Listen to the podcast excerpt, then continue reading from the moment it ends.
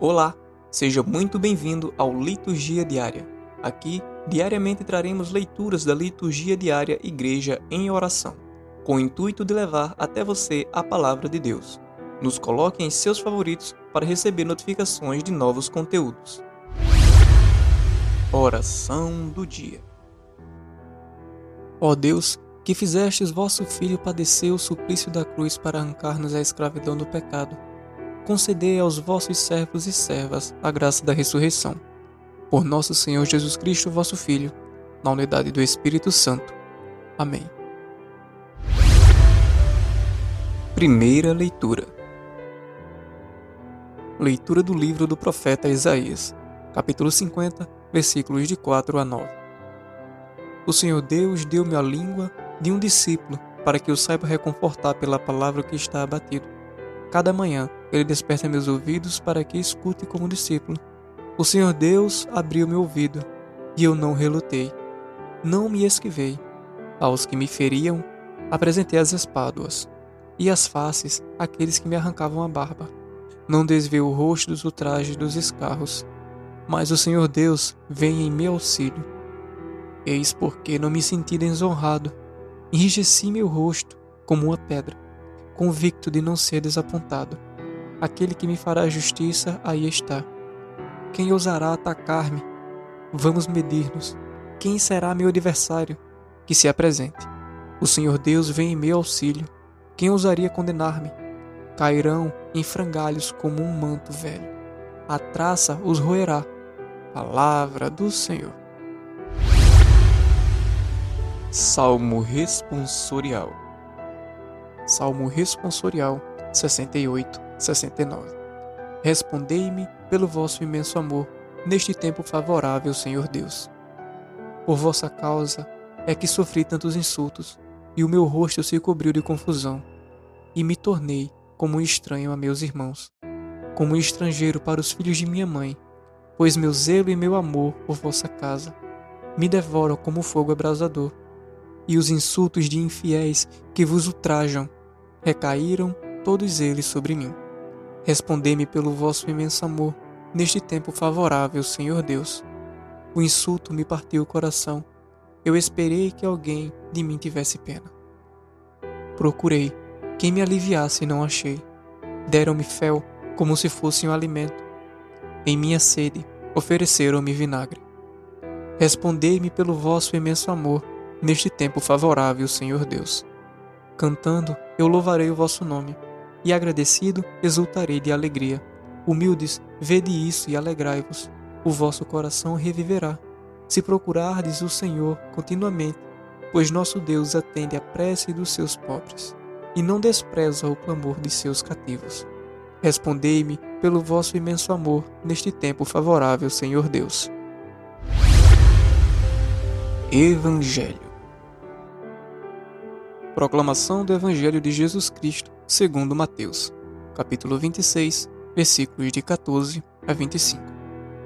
Naquele tempo, um dos doze, chamado Judas Iscariotes, foi ter com os príncipes dos sacerdotes e perguntou-lhes: Que quereis dar-me, e eu vou-lhe entregarei? Ajustaram com ele trinta moedas de prata, e desde aquele instante procuravam uma ocasião favorável para entregar Jesus. No primeiro dia dos Ázimos, os discípulos aproximaram-se de Jesus e perguntaram-lhe: Onde quereis que preparemos a ceia pascal? Respondeu-lhe Jesus: Ide à cidade, à casa de um tal, e dizei-lhe: O mestre manda dizer-te, meu tempo está próximo. É em tua casa que eu celebrarei a Páscoa com meus discípulos. Os discípulos fizeram o que Jesus tinha ordenado e prepararam a Páscoa. Ao declinar a tarde, pôs-se Jesus à mesa com os doze discípulos. Durante a ceia, ele disse: Em verdade vos digo, um de vós me há de trair. Com profunda aflição, cada um começou a perguntar: Sou eu, Senhor? Respondeu ele: Aquele que pôs comigo a mão no prato, esse me trairá. O Filho do Homem vai, como dele está escrito. Mas ai daquele homem, por quem o Filho do Homem é traído. Seria melhor para esse homem que jamais tivesse nascido. Judas, o traidor, tomou a palavra e perguntou: Mestre, serei eu? Sim, disse Jesus. Palavra da salvação. Reflexão sobre o Evangelho. Meus irmãos e minhas irmãs, Judas não foi traidor durante o tempo em que seguiu Jesus, apesar de roubar dinheiro da bolsa comunitária. Judas admirava o trabalho de Jesus. Porém, Judas finalmente fez uma escolha ruim. Escolheu dinheiro ao invés de ser fiel a Jesus.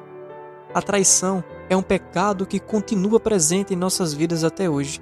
E infelizmente irá continuar. Quando falamos em traição, a primeira ideia que nos vem à cabeça é a quebra do juramento que o casal faz no altar, diante do representante de Deus na terra, o sacerdote, no dia do casamento. Realmente, a traição do marido ou da esposa é um pecado muito grave, pois isso acontece devido ao egoísmo de uma das partes, e também pela falta de vivência na fé, para suportar as sugestões do mundo, por meio de outra pessoa que se oferece de forma insinuosa e sensual, que nos leva à quebra. São muitas as tentações que se apresentam a um casal de jovens, saudáveis e bonitos. Porém, quando eles vivem na presença de Deus, seguindo os ensinamentos de Jesus, tudo fica mais fácil, tudo pode ser superado, e a traição pode ser evitada com a força do alto.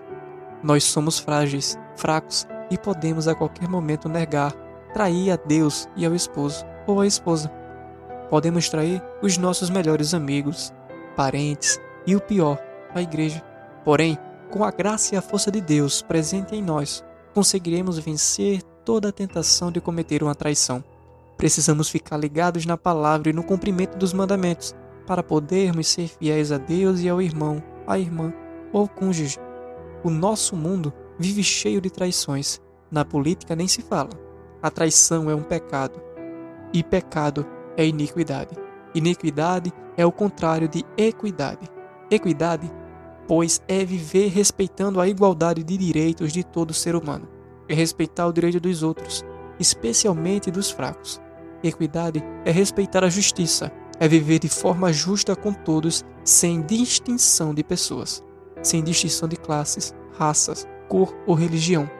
Portanto, se nós falamos na prática da equidade, estamos caindo na iniquidade.